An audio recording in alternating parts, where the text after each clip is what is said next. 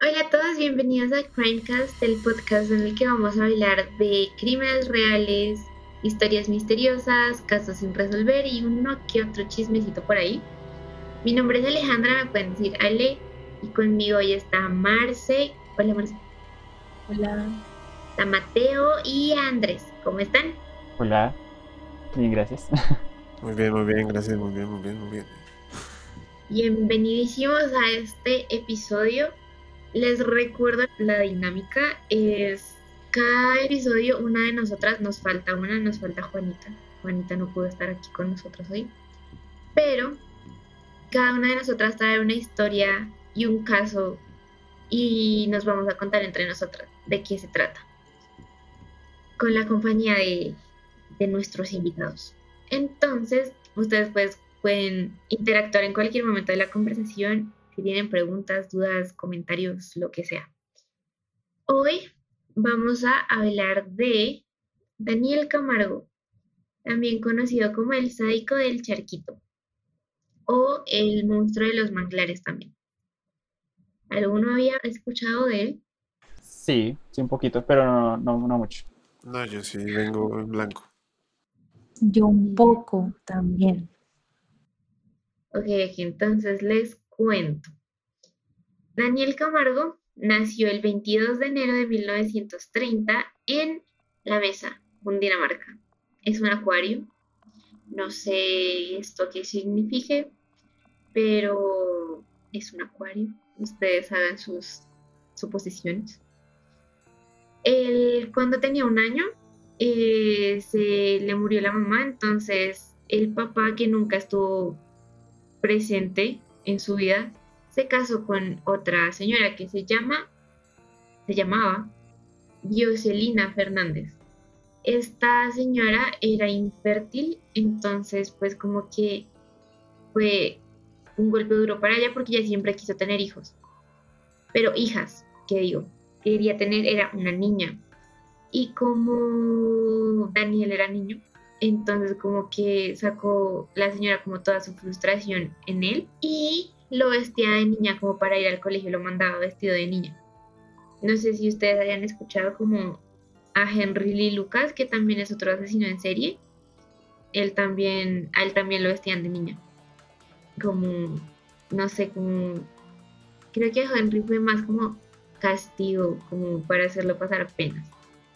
En cambio, pues a Daniel Camargo sí fue más como que la mamá en serio quería una niña y no tenía, entonces estaba frustrada y lo vestía él de niño. Esto fue una de las razones por las cuales él empezó a crear este odio hacia las mujeres, que pues más adelante les cuento qué otras razones tuvo. Él era muy, muy inteligente, a pesar como de todos los abusos y como el maltrato que sufría en su hogar, él siempre se destacó académicamente. Pero cuando se graduó de bachillerato, él tuvo que dejar de estudiar, o sea, él no pudo ir a la universidad porque pues tuvo que ayudar a la casa, como en los gastos de la casa y cosas así. Y sus propios gastos, porque a él lo echaron de la casa cuando... Creo que, si no estoy mal, antesito de entrar a bachillerato, lo echaron porque lo descubrieron tratando de abusar de la hermana. Entonces el papá no lo echó, como no lo desterró de la casa, sino dijo, pues vete, yo no importa, te pago tu manutención allá en Bogotá, pero tú no puedes estar acá más en la casa porque pues trataste de abusar a tu hermana, o sea, ¿qué te pasa? Su primer arresto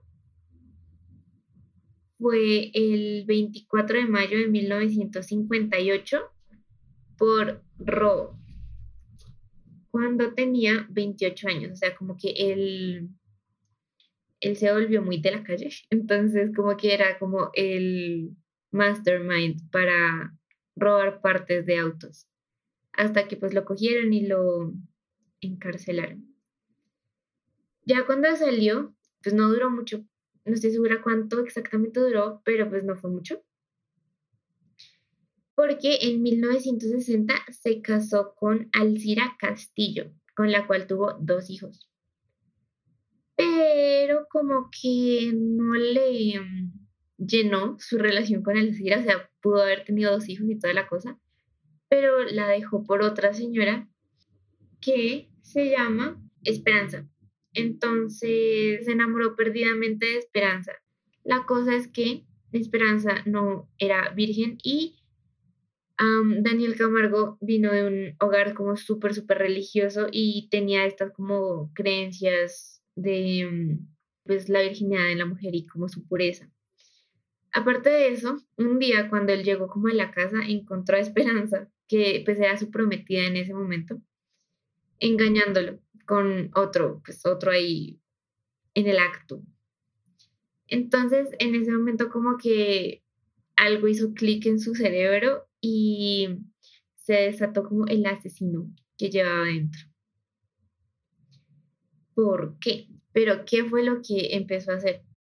Él como que empezó a manipular a Esperanza como por el hecho de ya no ser virgen, entonces él empezó a decirle como tú me engañaste y aparte no eres virgen, tienes que ayudarme a mí a saciar mi necesidad como de tener relaciones con alguien virgen, porque pues tú ya no eres, entonces mal ahí. Y ella como que se sentía muy culpable y lo ayudaba. Entonces su modus operandi más o menos era que él se disfrazaba, hagan de cuenta, como de guardia, como de vigilante, y andaba como observando como a las niñas, muchachas por ahí, como jóvenes. Y cuando encontraba una como que le gustaba, iba y se acercaba a ella y le decía, oye, tú te estás robando X cosa. Y la niña, no, obvio no. Y el que sí, ¿cómo vamos a arreglar esto? La niña pues se asustaba y decía, pues no sé. Y entonces él aprovechaba para decirle como, bueno, entonces vamos a tal café y cuadramos allá y hablamos pues de lo que pasa y qué podemos hacer con el asunto. Entonces las víctimas accedían y llegaban allá donde se encontraban con Esperanza, y Esperanza como que les ofrecía algo de tomar y esa bebida estaba pues adulterada, o sea como que les echaba drogas para dormirlas. Entonces ya cuando las víctimas estaban inconscientes, se las llevaba como a la casa de él y ahí él abusaba de ellas y luego pues mientras seguían dormidas y eso, y luego ya las soltaba, las dejaba en algún lugar.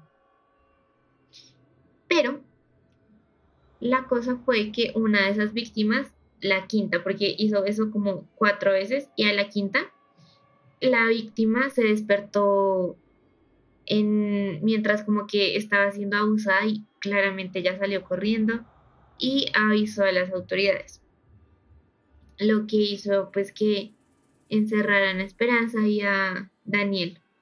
Como primero los condenaron como a 3 años, desde este punto ya más de Esperanza no se sabe, pero pues seguimos con Daniel, ¿no?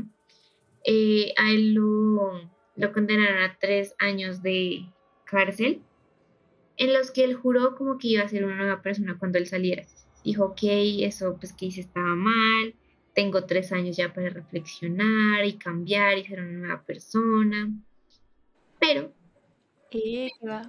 Dime. Pura parte. Literal.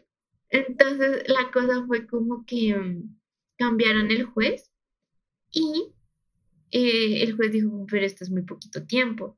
Y le aumentó la condena a 5 años más, o sea, en total él estuvo 8 años encerrado.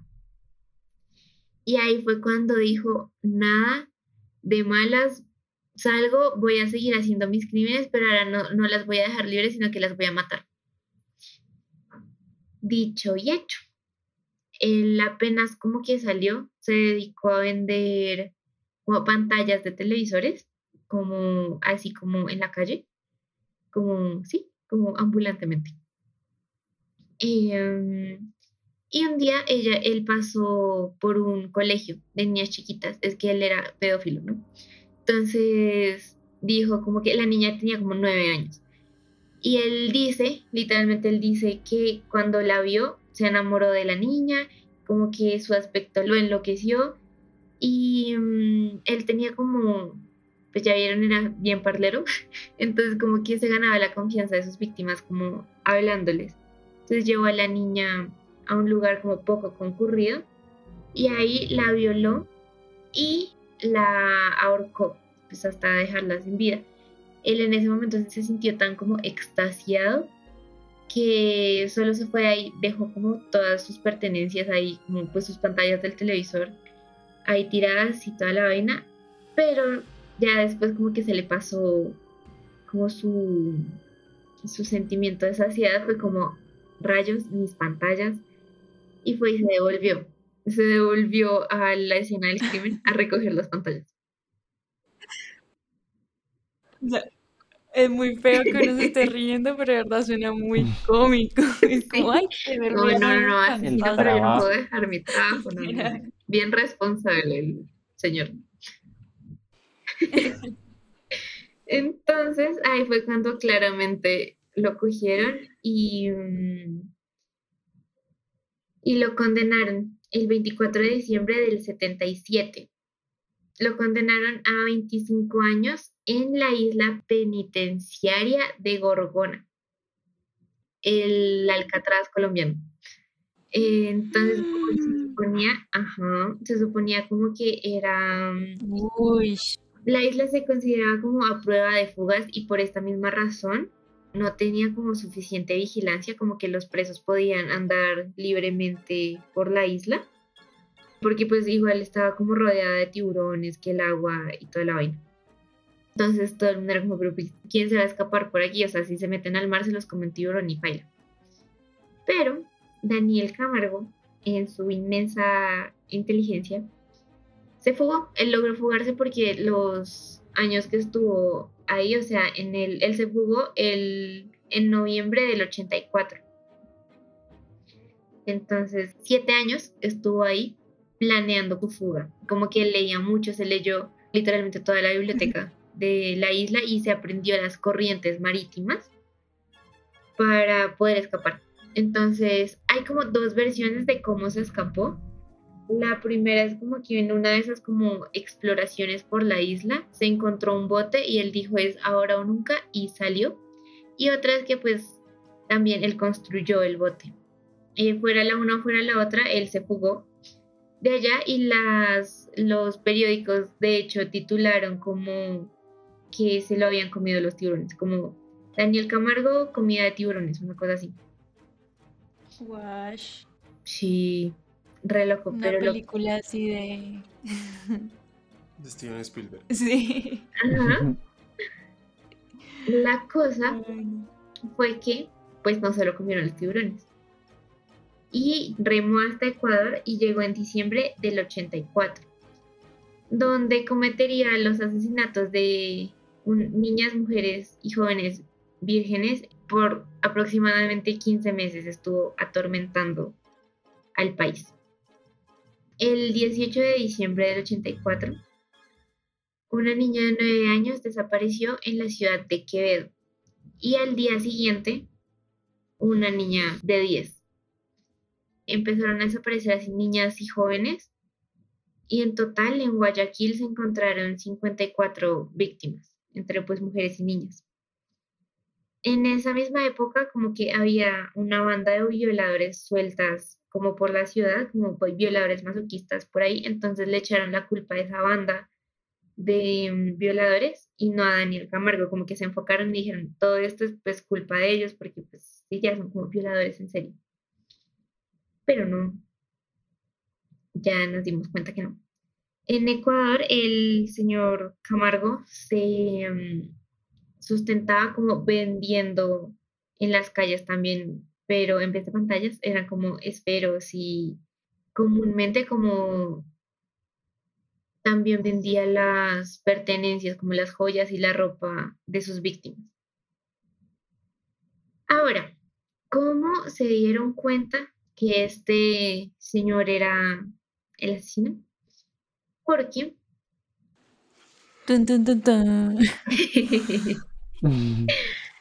porque se le volvieron a quedar los no, porque los lápices. Sí, dejó ahí los esferos. Pero no. Resulta que me devuelvo un poquito antes de que lo capturaran. El como que modus operandi que usaba en Ecuador para atrapar a sus víctimas era el siguiente. Él se hacía, pues primero que todo vendedor como de bolígrafos, ¿no? Pero para ganarse también la confianza de sus víctimas se hacía pasar por miembro como de una iglesia y pedía direcciones. Entonces, como, ay, señorita, que sí me puede llevar a tal iglesia en tal pueblito que yo no sé cómo se llega. Entonces, como que yo le pago, le doy una parte de la plata porque supuestamente tenía que llevarle una plata al pastor. Entonces, que yo le doy una plata porque me llevé hasta allá. Y pues generalmente las muchachas accedían y pues subían en bus hasta por allá a las lejanías. Y él, muy inteligentemente, como que sabía que si él caminaba detrás de las víctimas, ellas se iban a sentir como inseguras y les iba a dar cosas y se iban a ir. Entonces él caminaba delante, como para que ellas lo siguieran. Y otro como que sus estrategias era que si alguna de las muchachas como en algún momento decía como bueno, hasta aquí llego y me voy, pues él las dejaba irse para que no fuera como sospechoso ni nada. A excepción de una que ella sí como que se iba a escapar y él la agarró del brazo, pero como que ella pataleó y gritó y se fue. Y ella fue una como que de las que denunció, como que dijo como y dio la descripción de este señor. Y ahora sí, voy a el día de su captura. Resulta que él había recién matado y presuntamente descuartizado a una de sus víctimas. Y en su maleta él llevaba como prendas ensangrentadas. Se dice que un miembro, una extremidad de la víctima, y el libro Crimen y Castigo de Dostoyevsky. Entonces como que lo vieron rondando por la escena y lo vieron como sospechoso y le dijeron, hey, requisa, muéstrame la maleta. Y pues innegablemente estaba ahí como todas las evidencias. Entonces lo metieron a la cárcel, lo condenaron por más o menos 80 violaciones y asesinatos y lo condenaron a la pena máxima en ese entonces en Ecuador, que eran 16 años. En total, como que la mayoría de sus víctimas fueron encontradas en unos bosques que había como a las afueras de Guayaquil y solo pudieron identificar a 32 de las 47 víctimas que habían como en ese lugar, porque las otras 15 ya estaban como en una condición de descomposición muy avanzada por el clima tropical y por el hecho pues que habían chulos por ahí, aves de rapiña. Entonces sí, lo condenaron cuando tenía 58 años en 1988, pero él no alcanzó a cumplir la condena completa porque también justicia kármica, lo asesinaron el 13 de noviembre de 1994 a sus 64 años por otro recluso de nombre Giovanni Arcesio, Noguera Jaramillo, que resultaría ser el sobrino de una de las víctimas. Como que él se enteró que estaba el señor sádico por ahí, ya el señor le quedaba como una semana, hagan de cuenta, para salir, y el sobrino de la víctima fue como no, nada de malas, lo llevó a una celda y le dijo como hey, te arrepientes de lo que hiciste, yo no sé qué cosa, y Daniel Camargo fue como no. Entonces como que trató de degollarlo, pero el cuchillo estaba tan mocho que le cortó fue solo una oreja y pues ahí se desangró, se murió como por la oreja. Y ya eso fue como más que todo la historia de este señor. Les tengo como dos datos curiosos como fun facts, no tan fun, y es que él compartió cárcel con el Monstruo de los Andes en Ecuador, que también eran bestias. Presuntamente el Monstruo de los Andes asesinó como alrededor de 300 jovencitas, pues también por Perú, Ecuador, Colombia y estas zonas. Entonces como que fueron compañeros de cárcel. Y Twinis. Fue literal como, ¡ah! Sí. Lo que se me hace como también curioso es que ambos hayan sido como pedófilos y asesinos, ¿sí? Como eran como niñas a las que violaban y luego asesinaban, o sea, como que es como, no sé, ¿será eso un rasgo de los asesinos seriales colombianos? No lo sé, lo averiguaremos en otros capítulos de pronto. Y otro que también se me hizo como súper curioso es que en un fragmento de un libro que se llama Pasajes del Terror, Psycho Killers, Asesinos sin Alma, dice que en una ocasión la policía le preguntó por qué había arrancado los pulmones, riñones y corazón de una muchacha, a lo que él respondió fríamente: eso es mentira, como mucho le saqué el corazón porque es el órgano del amor. O sea... Uy. Ajá. Como... Ahí ya se notaba como ese rayo hacia las mujeres, sí, ¿no? Ya era muy evidente. Y no, literal, o sea, él textualmente dijo que sí, que todas sus penas, como todas sus malas experiencias en la vida, habían sido por culpa de las mujeres. Y sí, o sea... Ah, miren, les tengo como otro... de lo que les dije de Esperanza, como que él en una entrevista también dijo: como yo no había tenido experiencias con mujeres vírgenes y al mismo tiempo era incapaz de dejar a esta muchacha, yo acepté como lo más correcto que ella me ayudara a conseguir unas chicas que estuvieran vírgenes. O sea el señor en serio tenía como una visión súper distorsionada de la mujer en su vida. Claro. Grave, ¿no? Qué terrible. Horrible. ¿No? El resto. Sí. ¿Qué opinan de Daniel Camargo, el sádico del charquito? Siento que de pronto ese pasado también que tuvo le pudo afectar bastante ahí como para llevarlo a ese camino. Siento que igual, aunque no lo hubiera pasado así tan grave, siento que puede que sí haya tenido como unos rasgos similares, pero de pronto no tan extremos. Como hacia eso.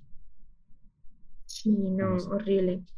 O sea, yo no sé, sí, o sea, como que he visto como un patrón en varios asesinos, es que el hecho de que son como todos con coeficientes intelectuales bastante altos, ¿no? Por ejemplo, este señor tenía un coeficiente de 116. Entonces, como que es como súper loco, yo no sé, a mí se me hace súper curioso, o sea, como que la forma en la que sus mentes funcionan y como su razonamiento es tan distorsionado y tan diferente, como se me hace como súper interesante. Voy a traer un día de estos, a ver si me encuentro algún invitado que sea psicólogo, psicóloga, para que nos cuente, para ver si nos puede... explicar un poco de eso, porque se me hace como súper loco, ¿no? O sea, no sé ustedes qué piensan. Sí. ¿Y en qué momento harán eso, no? O sea, pues ya cuando se convierte en un psicópata famoso o pues es parte de la investigación que le hacen o qué. Sí, o sea, yo no sé, es rarísimo. O sea, súper interesante. Voy a ver, voy a encontrarme a alguien que nos venga y nos explique eso, porque guash. Un psicólogo. Pero sí, esa es la historia que les traje hoy. No, yo iba a echar un chiste de que, pues, de la manera en la que él murió. No es un chiste, sino que pues como Aleja dijo que se desangró por la oreja, pues, que lo que le dijo ese man de que se arrepintiera le entró por una oreja y le salió por la otra. Buen apunte. Pese a que tenía ese coeficiente intelectual, cometió muchos errores, ¿no? Cometió demasiadas... O sea, errores que, o sea, yo como una persona normal diría son básicos, ¿no? Pues hay que mirar también de qué manera funciona eso del coeficiente intelectual. O sea, lo que habíamos dicho ya de que desde la infancia, ¿no? O sea, eso de que la madrastra, ¿no? Quería era una niña, entonces lo vestía él como niña. Todas esas cosas. Es que también... Pues sí, el mundo está como muy retorcido a veces y muchas veces son estas otras personas igual de retorcidas, digo, de una de que están mal de la cabeza, que también desarrollan todas estas, ¿cómo se dice cuando a todo eso?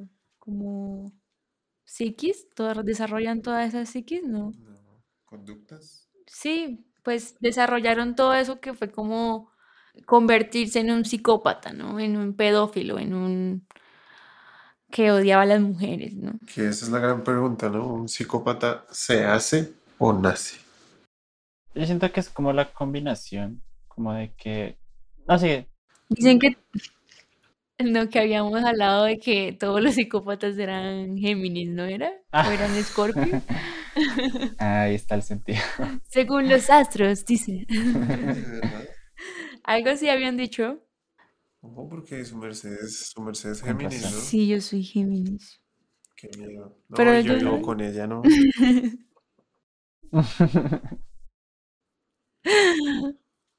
¿Qué ibas a decir antes? Pues yo siento que eso puede ser también como una mezcla, porque hay gente que creo que también pasa por situaciones horribles en infancia, pero como que igual después ya cuando crecen no terminan con esas acciones. Entonces siento que de pronto es como esa mezcla entre esa experiencia en el pasado y de pronto alguna condición ya mental que pueda tener, y que de pronto como que esa condición se ve como, no sé, exacerbada o como empujada por la experiencia ya como cuando era niño. Entonces como que eso de pronto lo impulsa, pero no sé, toca preguntarle al psicólogo, pero pues siento que podría ser como algo así. Exacto, sí, muy cierto. Lo que sí nos quedó claro era que la mayoría de los psicópatas son parleros. Esa, ¿cómo es que se llama? Esa habilidad. La habilidad de oratoria. Sí, eso sí, bastante. Sí, es como muy característico, ¿no? Hay que tenerle miedo a la gente que sabe hablar. Por eso hay que tener miedo a los políticos. Sí, demasiado. Qué denso. Bueno, qué buen capítulo de Daniel Camargo, ¿cierto? Muy interesante, muy loco, muy de psicópatas. Sí, muy interesante. Bueno, hoy estuvimos con Mateo y con Andrés de invitados. Muchas gracias por estar aquí, chicos. Muchas gracias por invitarnos. Muchas gracias por tenernos. Sí. Bueno, eso fue todo por el episodio de hoy. Esperamos que les haya gustado muchísimo, tanto como a nosotros nos gustó grabarlo. Les recordamos que sacamos episodio nuevo pasando un miércoles, y si tienen alguna sugerencia de algún caso misterioso o asesinato, nos pueden escribir a Instagram en @bielomedia. Esto es